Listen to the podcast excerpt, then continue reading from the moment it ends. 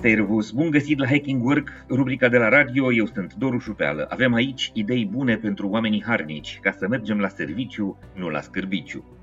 Ai simțit vreodată că pur și simplu îți urăși locul de muncă? Nu e nicio rușine să recunoști, este un fenomen amplu. E bine de știut că nu ești un caz izolat.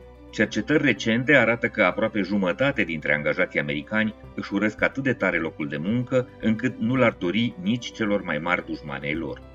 Nu le place ce fac, nu sunt mulțumiți nici cu salariul, dar rămân în acel loc de muncă fiindcă nu au alte opțiuni la îndemână. Nivelul de frustrare, nemulțumire și revoltă este atât de mare încât oamenii își manifestă vizibil resentimentele. Nu se înțeleg cu colegii lor, lucrează puțin, prost și în silă, comentează mereu negativ tot ce se întâmplă, sunt pesimiști, deprimanți și deseori agresivi.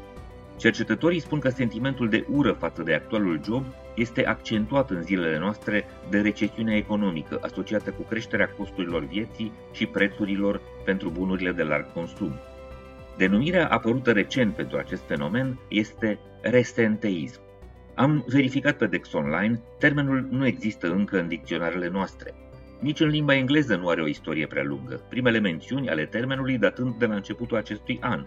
Este o invenție lexicală aparținând managerilor unei companii din sectorul software. Definiția pentru resenteism este simplă.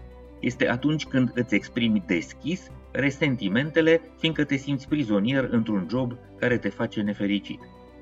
Dacă tot am ajuns la vocabular, hai să așezăm resenteismul pe o scală a manifestărilor neplăcute ale angajaților. Pe primul etaj putem pune absenteismul, pe care deja îl cunoaștem. Este atunci când oamenii pur și simplu nu se prezintă la serviciu, fără să anunțe și fără să programeze acea absență.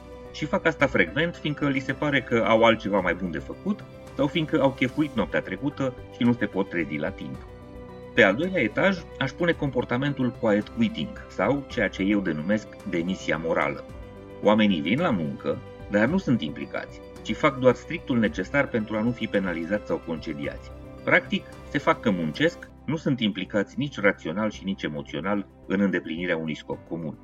Pe etajul următor avem prezenteismul. Este atunci când oamenii vin la lucru, dar nu prea dau randament fiindcă nu se simt în stare, fizic, medical sau emoțional. Prezenteismul este un fenomen observat recent, care combină presiunea angajatorului cu neputința și teama angajatului. De foarte multe ori, oamenii își neglijează sănătatea, ignoră anumite simptome și se forțează să lucreze, deși ar trebui să se prezinte la un control medical, să ceară ajutor de specialitate și să ia o pauză pentru a se trata și a își reveni.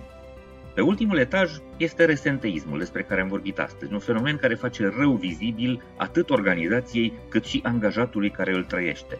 Omul este captiv într-un job care este toxic și care îl face să se manifeste toxic. Dacă simți că îți urăști jobul, ar trebui să cauți urgent altceva mai bun pentru tine și pentru ceilalți.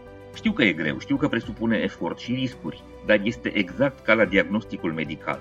Nu poți conviețui armonios cu o tumoră. E mai bine să lași chirurgul să te despartă de ea. Este primul pas spre o viață bună și sănătoasă. Hai, fă curaj! Cam atât pentru astăzi. Sunt Doru Șupeală și îți mulțumesc că urmărești Hacking Work la radio, dar și online, cu podcast, newsletter și articole pe blog. Să ne reauzim sănătoși, voioși și mintoși. Servus!